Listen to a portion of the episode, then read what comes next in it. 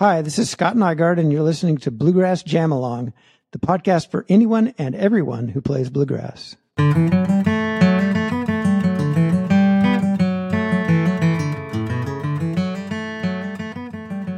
So, my guest on Bluegrass Jam Along this week is Scott Nygaard, who you will all know from various places, from Peghead Nation, from his own records, from playing with uh, all sorts of people over the years. Uh, but, Scott, welcome to the podcast. It's a joy to have you here. Thanks, Matt. I really appreciate you asking me on. It's interesting, just even that introduction, sort of this as as nominally a bluegrass podcast. I can't imagine you specifically think of yourself as a bluegrass guitarist, even though that's what a lot of people associate you with. You've played a, a much bigger range of stuff than that over the years. Right. Well, I mean, I have sort of been associated really with bluegrass for the last 30 years. Um, I think I, I joined Laurie Lewis's band in 1989. And, and that was actually the first, you know, uh, active bluegrass band I'd played with. I I played a lot of old time music and bluegrass and and lots of different kinds of music before that. But and then, you know, that just kind of got me into the bluegrass scene, and it kind of you know kind of went from there. And most of the stuff I did was you know bluegrass or bluegrass adjacent since then. Yeah, and I just just looking back through some bits and pieces for this interview, just sort of really back the songs that I love and albums that I love that I never even knew you the guitar player on. Like look, looking back at some of it, I hadn't realised, for example, you played the rhythm on uh, the first Chris Thile record, leading off. Right. Um, yeah, and a, a few solo, few solos on there too. Yeah, so. and I mean the, just that first track, um, Shadow Ridge, off that record is I just love it. It's such a like the mm-hmm. you, it's easy to be amazed by that coming out of somebody somebody so young, but it's just it just is an amazing bit of music. It's a it's a wonderful thing, and it's only like recently I realized that that was you. Yeah, thanks. Yeah, it was really fun to do. We kind of went up to Chris was uh, what he was 13 or something at the time and living in the mountains outside of LA and they had a little, you know, home studio and Pete Wernick was producing and so it was basically, you know, me and Pete and Chris and Chris's dad Scott playing bass, doing doing all the stuff there It was really fun. Yeah, it's such a great record. And then, and obviously, I knew you'd played with Tim O'Brien, and I sort of feel like I might have seen you play with Tim years ago um, at the Cambridge Folk Festival. It's around 90, sort yeah, of 96, 97 maybe. Yeah, I like to say we opened for Elvis Costello because he played after us, but you know. there were a lot of other people over there. Yeah. That was it. That's the day I remember seeing yeah. Tim at the Cambridge yeah, 90, Festival. So. 97. Yeah. Yeah, 97. Yeah. Yeah, um, yeah that, was, that was fun we I, we did a bunch of touring in England with Tim the last year, year and a half, and I loved it. I love you know we uh, we played all over and played up at the Shetland Folk Festival and Cambridge and you know all over all over the UK. I really enjoyed it. And that um that sort of period with Tim, um, I heard you sort of essentially talking about how you got the gig in the first place was such a random sort of you ended up backing him up at a, a fiddle workshop completely sort of accidentally almost. Yeah, it was. I had uh, I had been playing with Laurie Lewis, and I had kind of left the band, and I'd met Tim before, just some festivals. I think we and we'd opened for Hot Rize once, so I'd met him, but we didn't really know each other that well. And um, I was at IBMA, and kind of, I don't know, kind of looking for a gig in a way, but more just kind of you know hanging out and letting people know I was still around. And um, was just in the lobby of the hotel and I saw Tim and he had his fiddle and, and, uh, he was like, Hey, how's it going? And, Hey, what, what are you doing right now? You know, and I'm, I'm going to do this fiddle workshop and why don't you come down and play guitar? And, uh, so I did. And, you know, we hadn't really played together, I don't think at all. And, you know, so I backed him up and I remember that there was this one tune that he played called Muddy, Wa- Muddy Waters, Muddy Water uh, something like that. And I had, you know, I was familiar with the tune. I kind of first started off playing old time music when, um, and so I knew a lot of fiddle tunes and I'd played fiddle a lot and I probably played that tune at some point, but I hadn't really thought about it in a long time. And, uh, it's a tune that starts kind of going from G to E minor and, but it's actually in D. So it resolves to G. So it's, and I, and I didn't really remember that part of it. It's like, oh yeah, G E minor. And so I kept resolving to G and thinking, yes, a G tune. And Tim would kind of give this look over at me like, and then I realized, oh yeah, that's not working. and I, but you know, you keep playing, and you know, at, at by the end of the tune, you know, he kind of realized, oh, he doesn't quite know this, but I keep going, and and uh, you know, at the end of the tune, we both kind of laughed, and he later said the fact that I was just kind of willing to go with whatever he was going to play is part of what helped get the gig. You know, I mean, he didn't want someone going, oh no, I, we can't do that song. You know, I don't know that one. Because he would call, you know, so you'd get a request for a Hot Rize tune that, you know, I'd, we'd never played together. And he would just kind of go look at me and go like, yeah, Kiri, you know, and launch into it. And, and, um, which was fun, you know, and, and that's, you know, that's the way he was. He was very spontaneous and he wanted to play, you know, have just people that could follow along and not kind of go, oh no, mm-hmm. I don't mm-hmm. like that tune or yeah. I guess he's got such a huge repertoire, not only of his own stuff, but also, you know, Scots, Irish, old time bluegrass. I mean, you know, if he's going to get up and not just have the same set list every night, you've got to be able to keep up. Yeah, definitely, or at least kind of be willing to dive in. You know, and yeah. a lot of that stuff.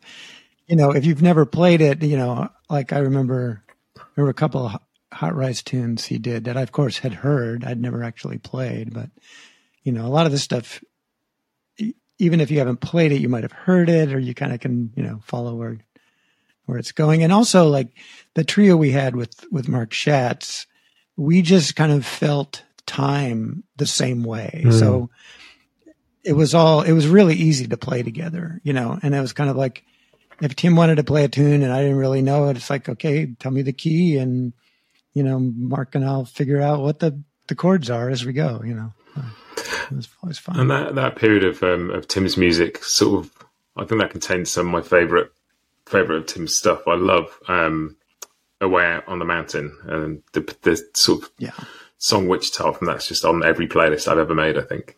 It's just, you know, and oh, cool. and stuff like um, Red on Blonde, like, you know, the the guitar on a track like Señor, for example. It's just it's one of those that so I think I think part of what I love about some of those breaks of yours is like in a in a nominally bluegrass world where there's that constant train of notes and spaces are filled.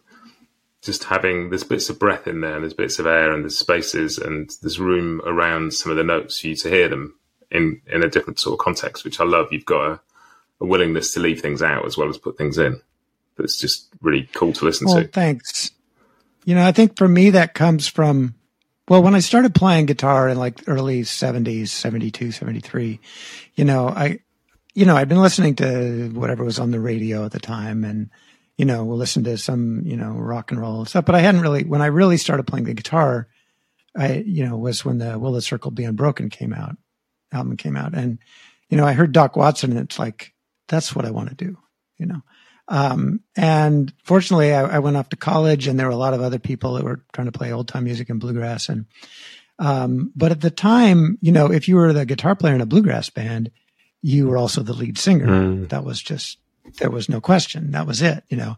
And not very many people were playing, you know, like playing breaks on fiddle tunes or, you know, I was listening to Clarence White a lot. Um, you know, nobody was there weren't too many lead lead guitarists in bluegrass. Um, so, you know, I'd be at the bluegrass jam and you would go around the circle and everyone would play solos, except they'd kind of just obvious skip right by the guitar every time, you know. Um, and, but I was also listening to lots of other kinds of music. So what I sort of found myself doing is playing with a lot of singers, um, who are playing all sorts of things, you know, like country and bluegrass and like sort of old time brother duets or, um, and I kind of found myself playing more swing and jazz, but almost, and I had kind of been interested in that, but it always sort of, I often got sort of pulled into something by, by a singer, you know, someone wanting me to help them accompany them or be part of their, their backing band or something. And, you know, when you're playing with singers, you don't want to necessarily just shred every time there's a solo. Hmm.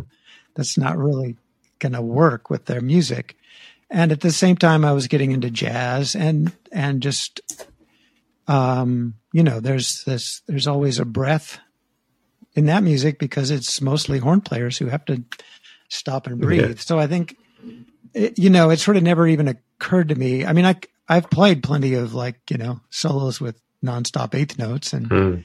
you know I I couldn't I can shred or could shred you know with as you know a- along with people, but it just sort of never occurred to me. And also with Tim, to me it was always really important to like think of like the whole entirety of what's going on in the song, not just okay here's my solo I'm gonna you know show off what I can do.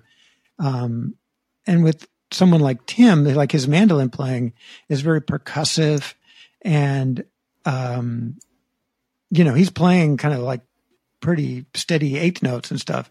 And so it just felt like a solo that was a little more lyrical, a little more vocal would like help the general song. And so that I ended up doing that a lot. Um, you know, and, and it might change depending on who I was playing with. Like I played I, I did a lot of playing with John Reischman, the mandolin player, and his playing is is more lyrical in a lot of the times, um, and so maybe I would end up playing a little bit, you know, differently, like more notes or stuff. So I, feel like I'm always kind of thinking of the sort of overall effect of what I'm doing in the in the song, and like I said, just playing with singers, you know, they don't. At least the singers I played with, they don't really they don't really care for you, for you to just sort of sit and shred, you know, Mm. when it's when you have your your thirty seconds in the song. You know? It's interesting, isn't it? Sort of hadn't thought about it in those terms, but um, you can go to a sort of jam, and sometimes a song is just a vehicle for people to take breaks on. It's just a structure that you know, and it introduces something, and then kicks off, and you all go around. But actually, singing with, this, you know, playing with a singer, particularly somebody like Tim, who really sort of delivers a, a melody in the song, um, is a totally different. You could, you, know, you could be doing the same song in two different contexts, and one of them is just a vehicle for breaks, and the other is much more about delivering a narrative and a, a tune and a, a sort of story almost. Um, yeah. Yeah. and it's interesting just hearing you talk about about guitar players who don't sing, because just thinking, you know, I interviewed Bryan Sutton last year on the podcast, and I've heard him talk about this in other contexts as well. But and he's sort of been on that journey of becoming a band leader and writing songs and singing songs, and but being a guitar player who doesn't do that classic sort of fronting the band thing must be. It's, I, I hadn't even considered it really. Just that your route into the into the world is maybe slightly different than some other people's. Yeah, I think so. And it, I think what it also does is that it sort of it sort of put me in a place where I'm hearing like the overall sound of the band because I'm not concentrating on singing. So, mm. You know, whatever 90%, 75 to 90% of the song, I'm I'm not playing solo, you know, I'm thinking about the overall sound of what's going on. Um, whereas a singer is going to be concentrated on, you know, um, you know, they're them singing because that's the most important thing then. And so I, I think it is a different sort of, you, you find yourself in a different place in the band if you're not singing and Hmm. thinking about just the overall sound. Yeah, And because I played a lot of different musics where you're, I was sort of having to create, you know, in bluegrass, there's sort of like, you know, here's the, here's the rhythm guitar style and you sort of play within that style. But I ended up playing with a lot of um, people who, you know, played a, a kind of a variety of different things, jazz and country music. And um, I played in a Cajun band. I played electric guitar in a Cajun band once, and you know, playing just diff- with a bunch of different songwriters, where you're sort of like creating the part for each song. Mhm. It's not just, you know, I'll just sort of go into my standard rhythm thing. So I was always thinking about that. You know, whoever I was playing with, with Tim or or Laurie or or whoever. you know. And it's really cool because you get that sort of. Um, I mean, like uh, you know, as musicians, all we are is a collection of influences that we mix together with who we are, and it comes out as as work. But there's a something I heard you say again recently is because there's that this idea of there's a bluegrass sound and bluegrass guitar sounds like this and is this, um, and it, you, you were sort of talking about various influences of yours, and and then you said you sort of realize you don't have to play like everybody else because there is no everybody else. This sort of sense that I think it can be easy for people like me who are relatively early in this journey to hear a sound that feels like bluegrass guitar that maybe is very heavily Tony Rice influenced these days, but and think that's how I'm supposed to sound. Um, and then, Right. but you wander off and listen to all sorts of things, different genres and styles, and you know, and you bring a little bit, you sort of magpie your way through them and bring your little bits back that become part of you. And that's, it's always really empowering to hear people talk about things like that because it's often easy to notice when you don't sound the way you think you ought to and not notice the things that make you you. Right. I think also, you know, when I started, like I said, there weren't a whole lot of like lead guitar players in, in bluegrass, you know, and I was influenced by Doc Watson and Tony Rice. But if you sort of think about the other people that were playing that also influenced me was, um, so there's Doc and Clarence White and Tony Rice and Norman Blake, Dan Crary, Russ Barenberg. None of them sound the same. Mm. None of them sounded like all, you know. Um, so there wasn't like one kind of sound where oh everybody's playing like this. And you know, there was a period I think in the '90s where, or '80s and '90s where everyone, you know, 90% of the bluegrass guitar players you would hear would sound like Tony, Tony Rice. Um, and, you know, I kind of figured out, I mean, I definitely was influenced heavily by Tony Rice, his first album and a, first few albums in particular, just I would learn solos and stuff.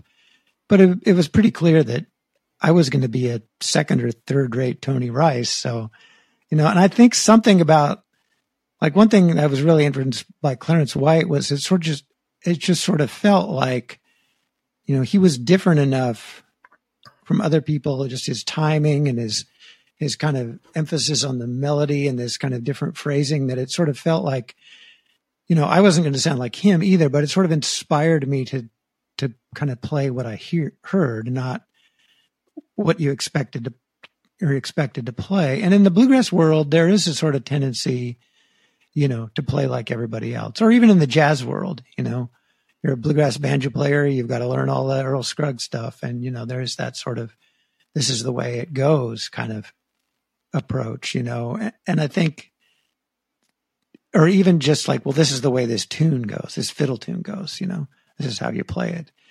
And, you know, I've done enough kind of like historical research or not research so much, just listening to realize that a lot of the way people think, well, this is the way this tune goes, is the way some guy played it on one day mm. when there was a, you know, when he was a, there was a microphone nearby. Um, I interviewed Norman Blake once and we were kind of talking about old time music and this sort of thing of this is the way this goes. And his, his feeling was sort of like, this is the way it goes today.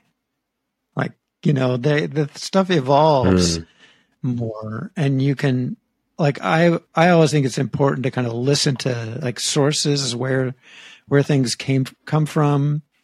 Um, at least you just sort of have that as a sort of a place to go from, you know, and then and also the fact that I I played old time fiddle for a long time. So to me, there's like, you know, in the old time fiddle, there's really a sense of like, how are you bowing this tune in order to kind of get the right feel. And so, you know, when I came to put those things on the guitar, it wasn't like, oh, I'm just going to pick every note, you know, down to da da da da da da da da. There was always this coming from the fiddle where you're trying to get this this rhythmic feel to it, and you're thinking about how to bow it, and in order to get this sound. Um, so to me, it was sort of like, yeah, I can take this tune that might have been on the fiddle. I want to learn maybe how it was originally played, or originally being, you know, the first recording or whatever. But then I'm going to, you know, and I'm never going to sound like that playing it on the guitar. So I just have to find a way to make it sound good to me on the guitar. You know? Yeah, it's really interesting. I interviewed a young guitarist called Cameron Knowler um, last week on the podcast, and he was talking about how it's really interesting that so often bluegrass guitarists will learn a tune from another guitarist rather than learning it from a fiddle player or or they'll you know they'll learn Doc's arrangement or a Tony arrangement or a whoever's arrangement of a tune. Um, and it's but it's come from a guitar source rather than a fiddle source. And if it's a fiddle tune, why not go back and hear how a fiddle would have played it? Right. And also you just get different ideas. Like there's a tune that uh, it's kind of, it always kind of bugs me. This, um, Temperance Reel is, is pretty much played like Billy in the low ground in the key. The first part is people play it like Billy in the low ground in the key of G. But if you go back to the Irish version, it's, it has much it, it doesn't really sound like that at all. It kind of starts in one place and ends up in the, the next, you know, two bars later in the same place. But the way that get there, it gets there, it has this really unique phrasing that isn't like Billy in the low ground at all. And so to me, it's just sort of a matter of it gives you more ideas mm. than just sort of taking the, like one version of a tune. I mean, that's part of it too. It's just, you know, in order to really get into a tune, you have to kind of listen to more than one one version. Yeah, and I've always really identified with that. Some like various forms of music I've played over the years. I've always shied away from having a hundred percent part that I play at the same time every time. But I always used to think it was just because I was too lazy to ever finish a part off properly. But I sort of realised that, that I, I, like leaving some room to see how it feels on that day. Um, and I think it's really interesting because I struggled with this when I started playing bluegrass guitar. Was I got confused as to how the tunes were supposed to go because everybody played them differently. And you realize if you learn like you know a few versions of a tune or different ways to phrase certain parts of a tune, you can choose how you feel that day, and it, it sort of leads right. you through to being able to improvise. Whereas if you have a version of the tune and that's what you always play, it can be quite um, daunting to start thinking about improvising. But just by playing three different versions of the tune, you've got that that sort of starting point almost.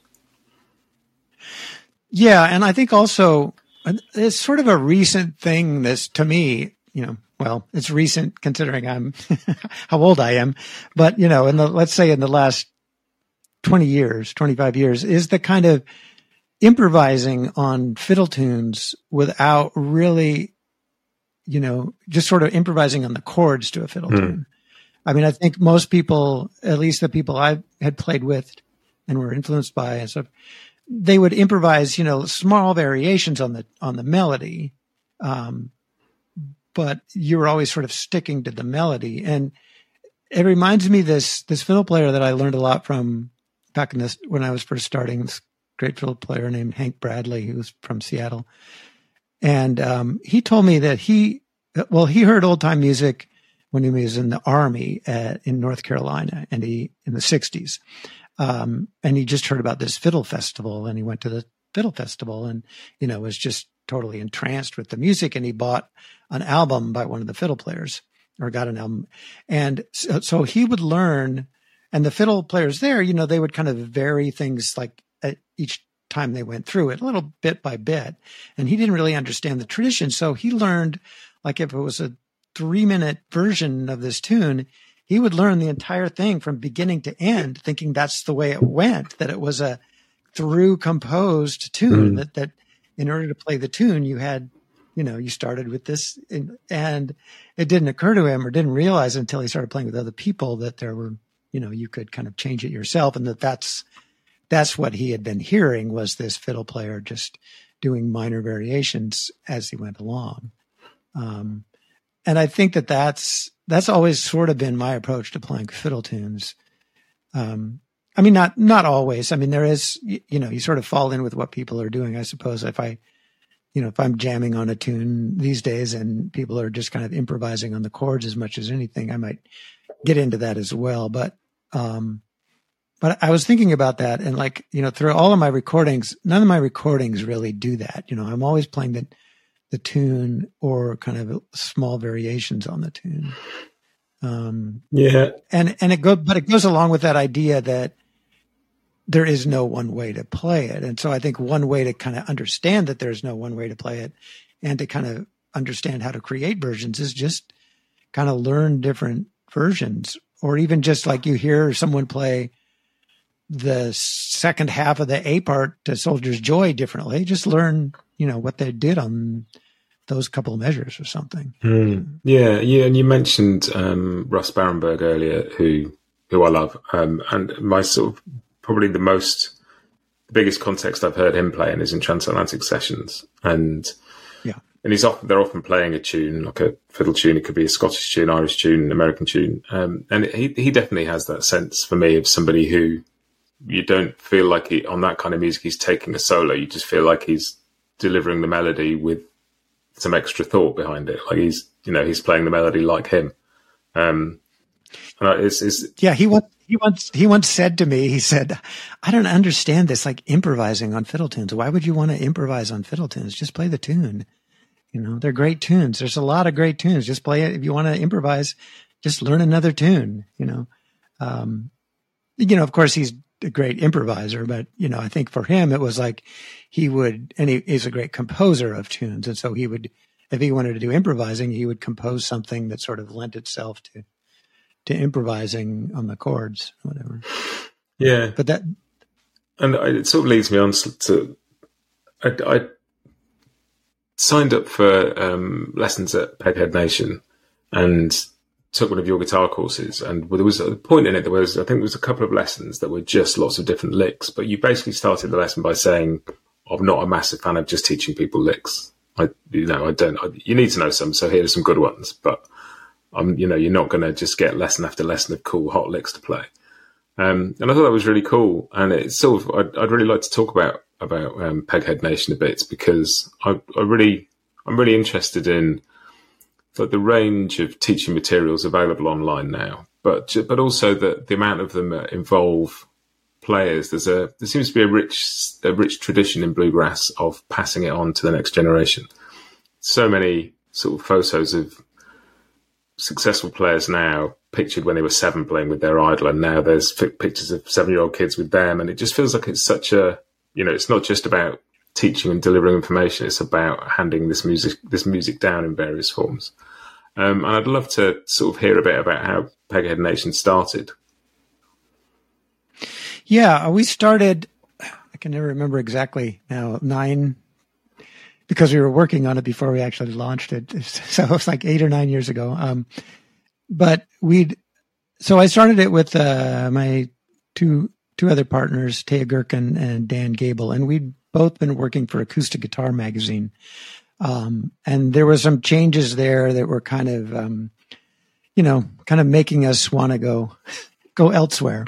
Um, and you know, and it, and it was also there was a lot of this kind of um, video instruction coming along, and we've been doing. I've been doing a lot of. That was kind of always my my main focus at acoustic guitar. Um, I was editor there for oh, as as much as a decade. I kind of came and went a couple times, but um, in addition to just sort of interviewing people, you know, it was the, the lessons, and we started doing a lot more. You know, we started including audio with the lessons, and then video with the lessons. More like just sort of you know playing the tune and including that online rather than than the, the instruction being it was always based on the stuff that was in the magazine.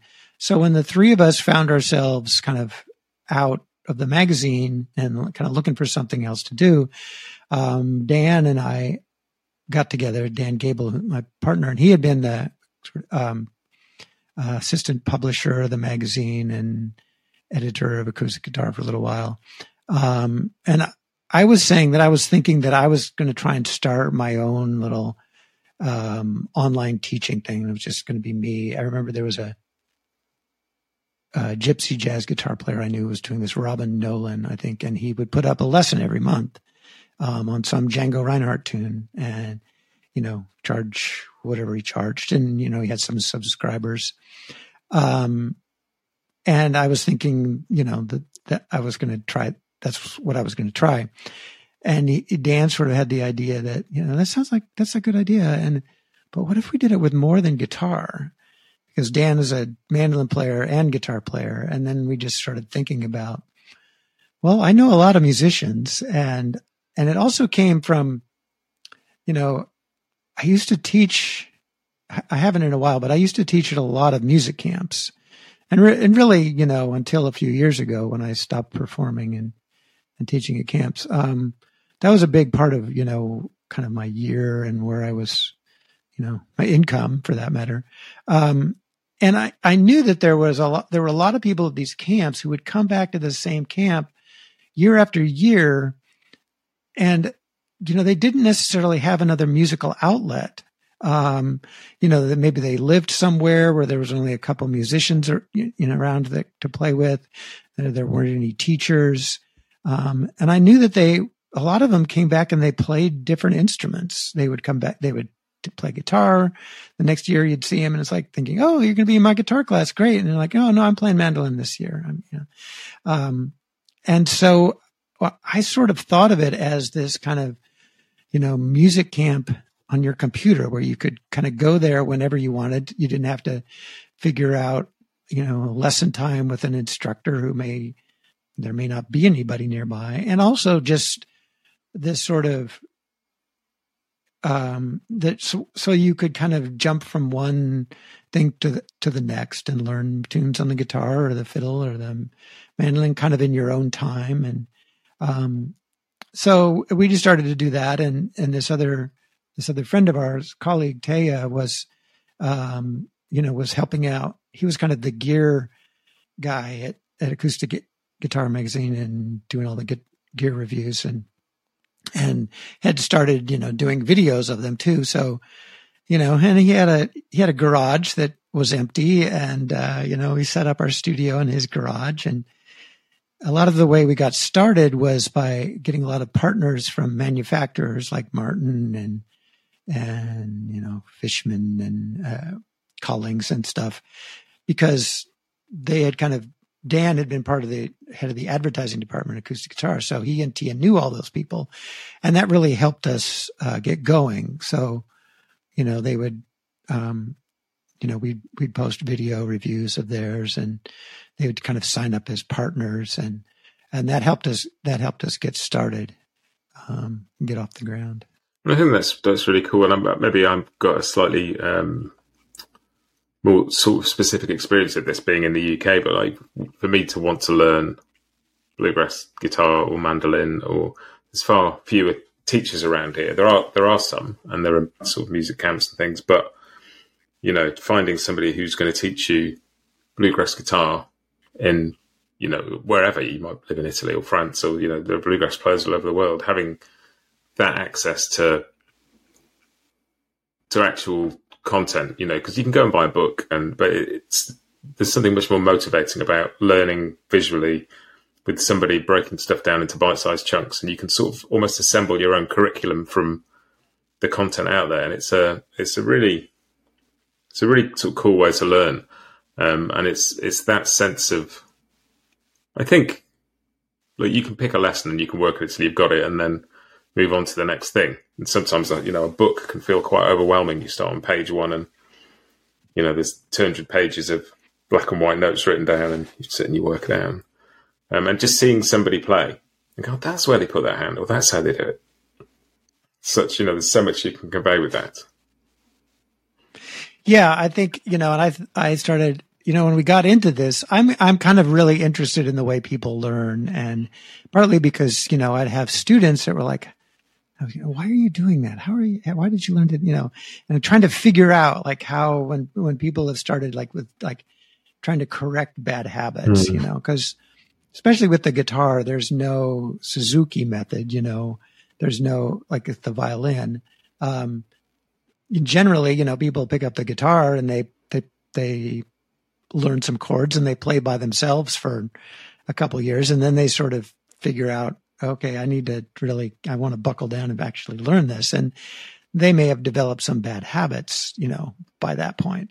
So I was, I've always been sort of interesting. It's like, okay, why are you doing, why is, why do we, what do we need to do to fix that? So a lot of this, you know, I'm kind of just interested in the way people learn and how to, how to teach people who want to learn to play, but not necessarily people that want to learn to become, you know, working musicians or virtuosos or whatever, because there is a sort of, I think if you're going to be that sort of person, you learn by osmosis a lot and you learn by watching and you don't necessarily think about like, well, how is my pick supposed to move? You know, I kind of naturally did alternating picking when I was starting to play bluegrass because I saw Doc Watson play and the guitar players that I saw play, um, did that. And it's just like, oh, they're just moving their hand up and down.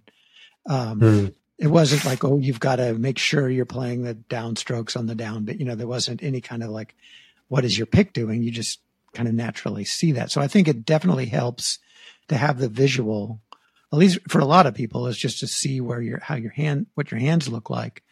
Um, and also I think the, the thing about with books is with this music, it's really helpful to learn by ear because when you go to the jam session, you're not going to have your book with you um, and you know, playing with other people is really the the best way to learn this stuff. And um, I mean, you can certainly enjoy it, you know, and just sort of play tunes by yourself, but you know, muscle memory is super important um, in in playing this stuff, and you're not going to get it unless you know the best way to get it is just sort of by playing things over and over with other other people. And the the nature of the music is that that's what happens. Mm-hmm. You play the, the tune over and over, you know. And uh, so I, yeah, I think it's really important to kind of learning by ear and also, you know, being able to see see what somebody's doing. And so, which um, which courses did you start off with? Because there's a you know there's sort of dozens on there now. Were there particular sort of courses and instruments that were the core at the beginning?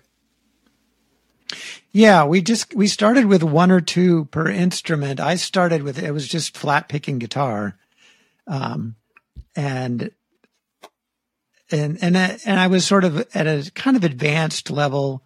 Um, it's what the what the advanced flat picking guitar course is now, because um, that's kind of where I was. We had a beginning guitar course. Um, I think those and a fingerstyle guitar course. I think those were the three first three one three we started with guitar. Oh blues guitar. So we were kind of thinking of the sort of you know fingerstyle flat picking you know beginning just sort of learning basic chords and um, you know learning to sing kind of root songs you know country and um, songs. Um, and then we had a f- fiddle course just just fiddle. Um, chad manning's great local fiddle player that I played a lot with.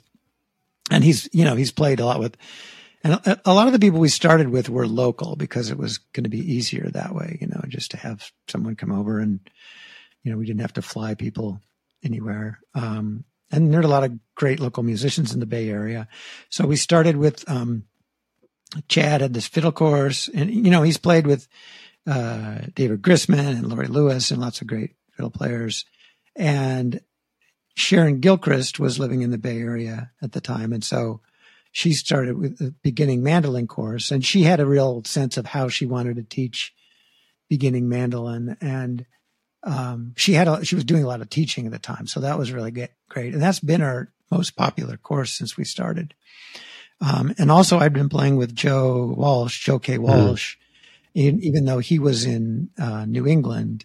I just, I wanted him, you know, to teach and we ended up calling it the advancing mandolinist.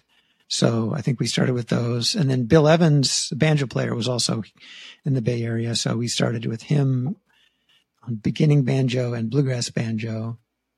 Um, Mike Witcher, the dobro player and, do- and teacher, um, was nearby. He was in Central California. And I think that's what we started with. Oh, and ukulele. We, we had a ukulele course um, with Marcy Marxer. So, how many is that? Eight, something like that. Well, it's cool because, like, you know, particularly like mandolin now, it feels like there's quite a range of courses there. There's sort of Irish, there's there's the beginning, advancing, there's a chord melody course, there's, you know, you've got um, Mike Compton doing the more sort of Monroe style. You've got a, a real range of mandolin courses on offer there. There's so much for people to to go for. Um, often, mandolin just gets lumped in as the mandolin course.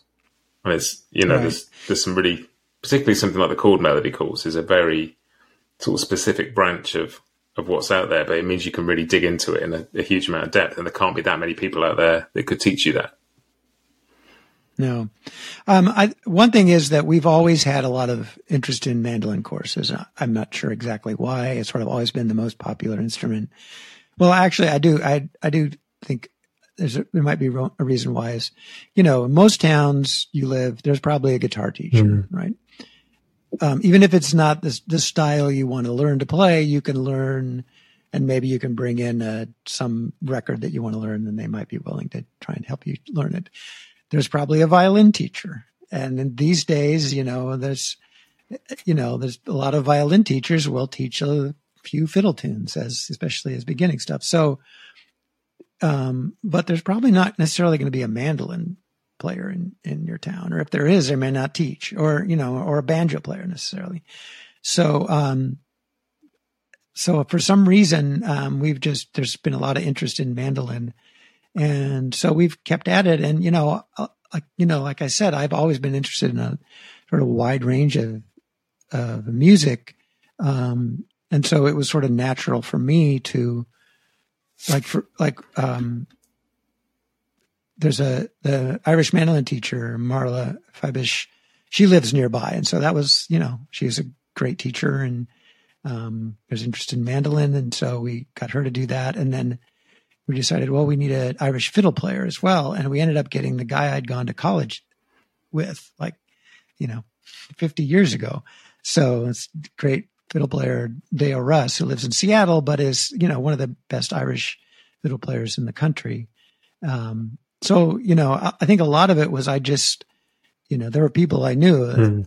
uh, you know, most of these people were people I knew and also people you know, it wasn't just like great players or my friends or whatever. It's just people I knew who could teach, like people who had taught at music camps because it's pretty strange, even if you're used to teaching a lot or teaching at camps to a group, to sit down in front of a camera with no feedback from a student mm.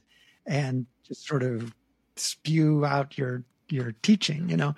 Um, and it, you know, it takes a, people you know, a while to get used to it. Even if you're teaching like a group of, you know, 20 guitar players and you have a half an hour, at least you're, you're getting some feedback. You know, you, you see the sort of puzzled look in their, their eyes and you go, Oh, I need to explain that a little bit more, you know?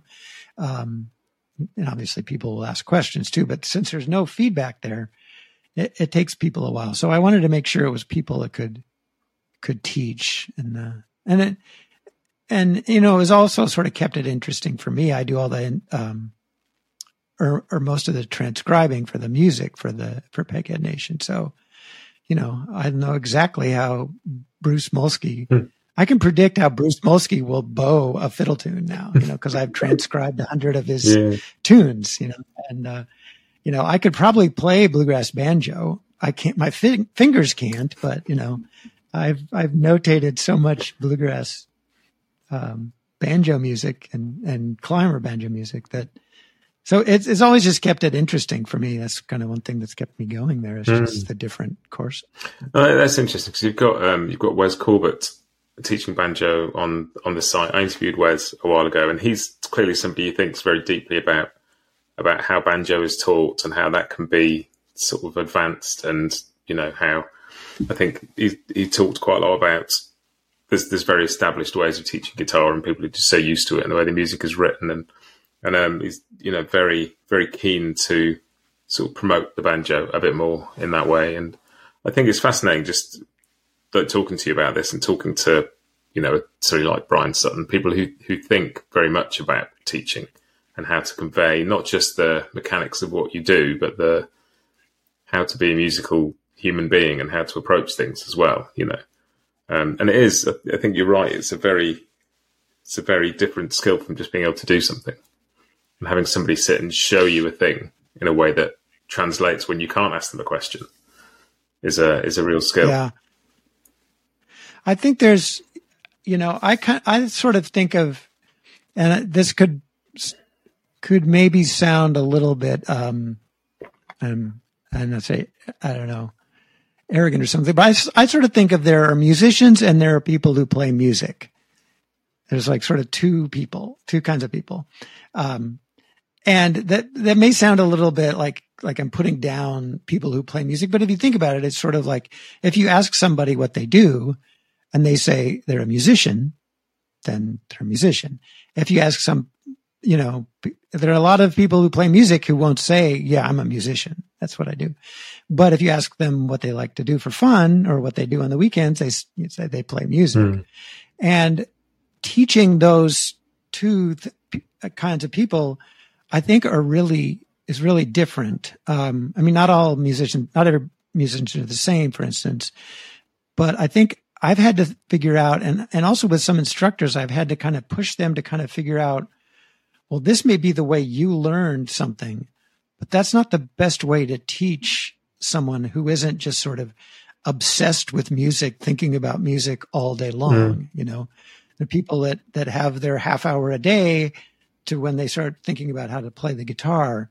And I think there, you need to sort of approach it from especially because you don't know who's out there. You don't know who you're teaching, what their level is, is to, to think about, like, for instance, um, I had a really good student once. You know, he came to me and he was learning all sorts of fiddle tunes and, you know, teaching him how to figure out breaks to songs and, you know, technically really good and really intelligent. But he had the hardest time remembering the chord progressions to tunes. Mm. And like he just couldn't, he just couldn't do it. And, and I realized that he'd mostly played by himself. Um, and there's sort of a thing, like I started out, the first, the first real musical situation I had was playing guitar with a square dance band. And in college, there was a weekly square dance and I would go and I'd play guitar and soon I started to play fiddle. But you know, you just sit up there for playing the same tune for 10 minutes, you know, and you're sitting there playing for two or three hours and you really get kind of beat into you how long eight bars mm-hmm. is. Like, and, and this is really important for improvising. Like if you're going to improvise on an eight bar section, it's really important if you know, like when that eight bars is done without kind of counting or watching the, somebody else playing the chords, but you just, you, you internalize how long four bars is, how long eight bars is, how long 12 bars is. And for somebody who's never done that, they've mostly been kind of in their room reading music, they don't have that sense of, you know, eh, you know, when the chords change or when the chords should be done. Um, so there are lots of things that, you know, maybe people who got into music and just kind of got into it, you know, like me, like you learn all these things without really thinking about it. Mm. Um, and then you maybe have to figure out how to convey that to people who aren't as involved in, in music or didn't get into it at such an early age. You know? And do you ever get um, like the opportunity to get like feedback from your students will get a sense of the people that have because you must have taught you know hundreds thousands of people through Peghead Nation over the over the past decade. Um, do you ever get the opportunity to hear from people and, and get that feedback?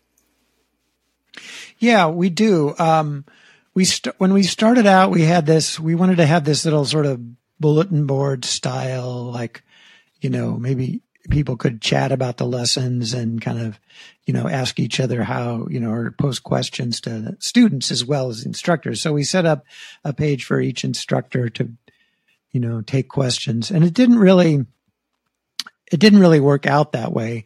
People ask questions of the instructor and you know most of the instructors are kind of busy with all sorts of other things. And um, some some instructors were great about answering questions and i ans- ans- answered a lot of questions and and but we didn't really get that that sort of you know active bulletin board up but this was at the point where like you know everybody's on facebook and instagram and there's like you know already five social media sites that you're following or whatever so but we did get a lot of feedback from students that way. And there were a lot of things that we, one of the nice things when we started was that the website we started, we could modify pretty easily. Um, we had a, you know, we had a bluegrass banjo player, uh, who helped us design the site. And it was basically like kind of a, uh, a blog style thing. So we could do a, a lot of different things ourselves. And so like one of the things we started doing with the we did with our play video play along tracks was from a student of mine who said, you know, I was kind of talking about it, and he was saying, you know, it'd be really helpful if you just had like a guitar playing the chords, because then you can see the chords. You don't have to be looking, you know, at the at the music to see what the chords are. You can see, oh yeah, he's playing a G chord and then he's going to a C mm. chord, and you can see where he is in the song. So you know, that was like, okay, yeah, let's do that. Um, and we were able to kind of change things, you know, based on feedback pretty easily. Um, we still do that, but it's a little harder because we've gotten a more kind of more stable and advanced website, a better website that, you know, will allow us to keep, keep going. so that's, that was always also one of the challenges. You realize that basically like, you know, websites kind of phase out after five years. It's kind of like, you know, technology is like, Um, and you have to figure out how to make make things keep going, and also just adjust to the way, you know, what things are people people are used to doing. But yeah, we so we do get a lot of feedback from people. And essentially, you know, I work in my, my day job. I work for a website in a completely non-technical capacity. But when you have a website that people rely on and it's up and it's running and the content's there and people are using it, it's like I, we sort of compare trying to revamp it to it's a bit like trying to service your car while it's doing 75 miles an hour down the fast lane of the motorway. Like you can't pull over and do it. You've got to do all this while people are still using it. Right. Um, yeah, it's always a challenge. Well, and it's also it's a challenge because it's like having a, a you know 24 hour restaurant or something. You're, you know, you've got to feed people when they want to eat, mm. you know? And so someone who's like, you know, the time they're, they're on, uh, you know, they want to get on the computer and play their guitar is, you know, 5 a.m. in the morning in England, you know, well, we're, we're sleeping or it's, you know, and if the site is down, then, you know, so we were, we had a, we had one day when the site was down and we couldn't figure out how to fix it. And, uh, and it was like, okay, we need to, this needs to fix because, you know, for one thing, it's like, you know, we're, it's a monthly subscription thing. And if the site goes down, then we're not making any money next month. I mean, we're making zero money if people can't get mm. their money. So, um, yeah, it's a, it's a challenge, but it, you know, it's been fun. And one of the really cool things, um, we sort of chatted a couple of months ago and scheduled this interview. And then a couple of weeks ago, I was watching the IBMA Awards announcements on their Facebook stream, and uh, Peghead Nation is getting a Distinguished Achievement Award from IBMA this year. Yeah. Did, did you know that was yeah, coming? very excited. Uh, a couple days before the the announcement, they uh, you know they warned us. You know, so that's really cool. Congratulations. Yeah, thanks. Yeah, it really means a lot. You know, um, I have been you know involved with IBMA. I think I first went in 1989, I think, um, and you know, was back then it was smaller. It was mostly kind of a, almost like a trade organization. You know, musicians, professional musicians, kind of trying to you know, get help and, you know, meet record companies and festival things. And, you know, it's turned into this huge thing. Mm-hmm. Um, and, you know, it's a great organization. So yeah, it's, it's really an honor to be, to, to be recognized in that way. And also it's a little interesting because to me, it sort of feels like, like the first year we went to IBMA, and I think this was 2016 or 2015, we went there and we sponsored the um, the the workshop stage at the festival. Um, and you know, it's sort of one thing to sort of take like bluegrass and old time music instruction in like into the heart of where it comes from. And you know, we literally got like people would say, twenty dollars a month, I can get my uncle to teach me the banjo for free. You know, like that's it wasn't you know we weren't like an obvious um, great thing for that community because that community, especially in that area, there's yeah, there's plenty of people around that you can get to, you can take banjo lessons from or fiddle lessons, or you can go to a festival and in your the town uh, you know next to yours or something. And so it it really meant a lot that you know that that IBMA would you know would uh, you know be hip to what we're doing and, and and appreciate it the way they do. And I guess you know sort of the I in IBMA stands for international, and if there's there's one yeah. thing that can take music and instruction around the world, it's a website that's accessible wherever you are, whenever you want it to be. Um, there's something yeah. you know very accessible about that.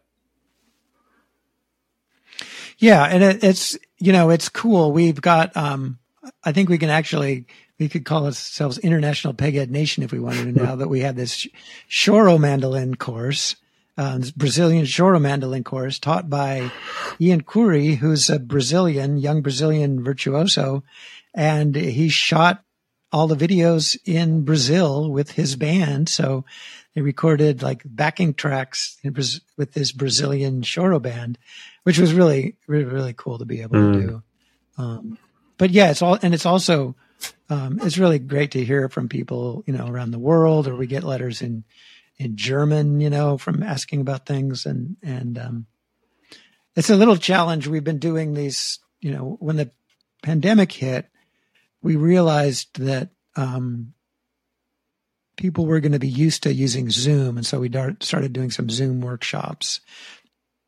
And those have been done really well, but then it became more of a challenge. It's like, well, what time is going to be good for people? Because, you know, if you're, if you're doing something live, so we realized we needed to re, we needed to record those and then make them available for people. And, and that's been a really, it worked out really well for us too. I think there's also a, you know, there, there's kind of a, you know, I always thought the idea of of this of just having lessons up there for people to do whenever they wanted to was great, but I think for some people they prefer the sort of like okay, Saturday every Saturday morning at at 10 a.m. I have to go to mm. my hmm. banjo class. You know, sort of it it kind of it, it gets them there rather than kind of oh I should probably go mow the lawn or I should go probably go to the grocery store or something. You know, um, so those have been really successful and it's allowed us to teach some things that it's harder to do in this, this sort of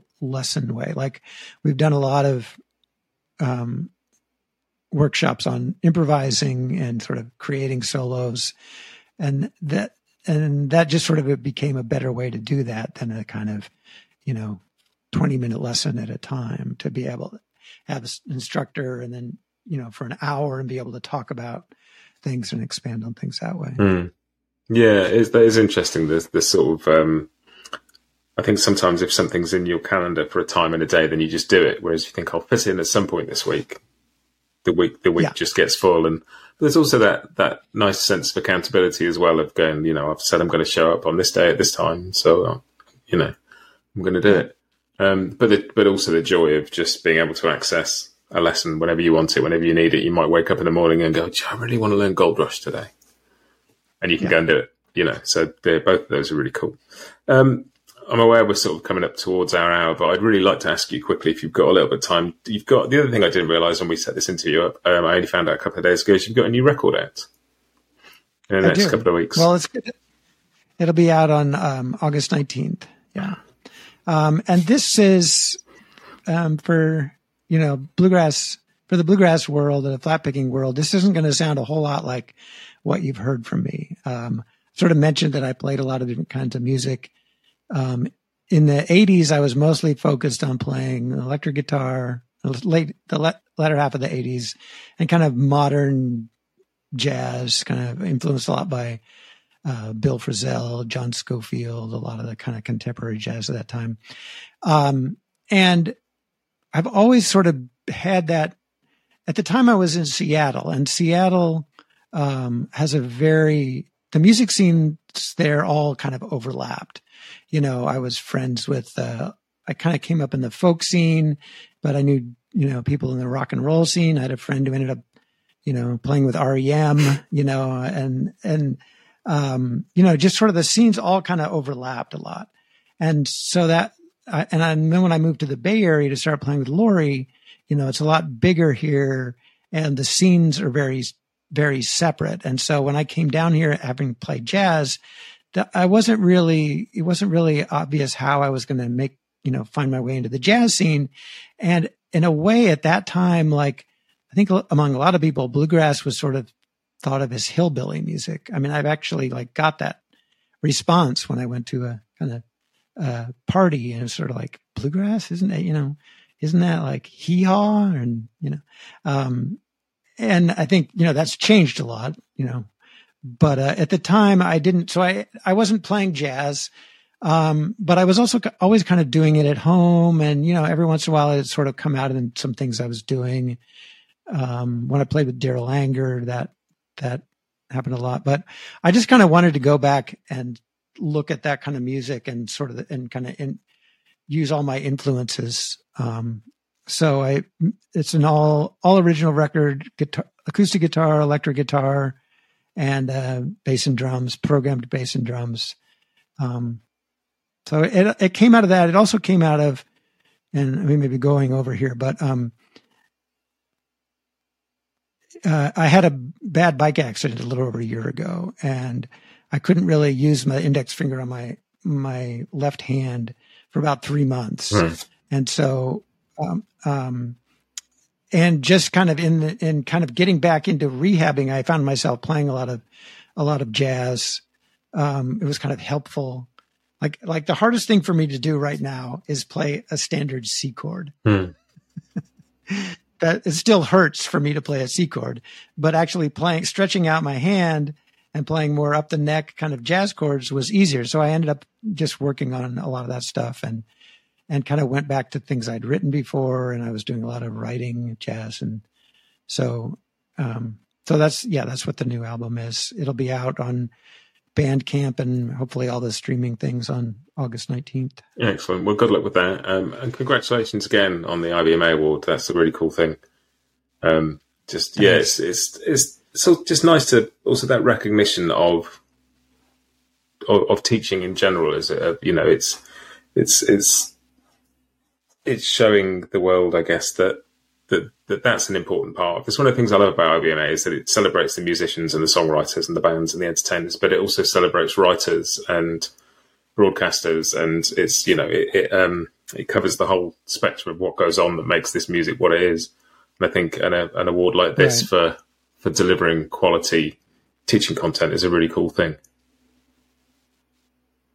Yeah, I think that award, you know, and is really cool. But like you said, you know, the people have gotten it are like people that have been putting on festivals for 50 years or, you know, small, like bluegrass magazines for 30 years or whatever. You know, it's really, a, it's a award for people that have been supporting the music and really, you know, making it happen with who don't really get any recognition. And so, um, to me, that, that, that was, I just, it's a great honor to, to have gotten that with my with my colleagues. And that's the other thing. Was fun. Just you know it's not i can share it with you know with my my colleagues and also for just sort of trying to like you know sort of advance the music not just for you know some something that i happen to do. Yeah.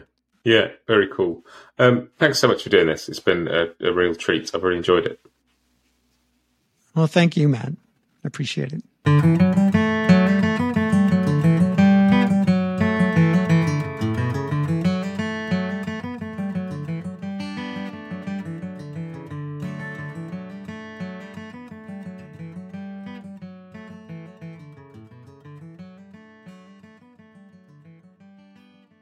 Bluegrass Jamalong is proud to be sponsored by Collings Guitars and Mandolins, making some of the finest guitars and mandolins in the world since the 1970s. Visit collingsguitars.com and find out why.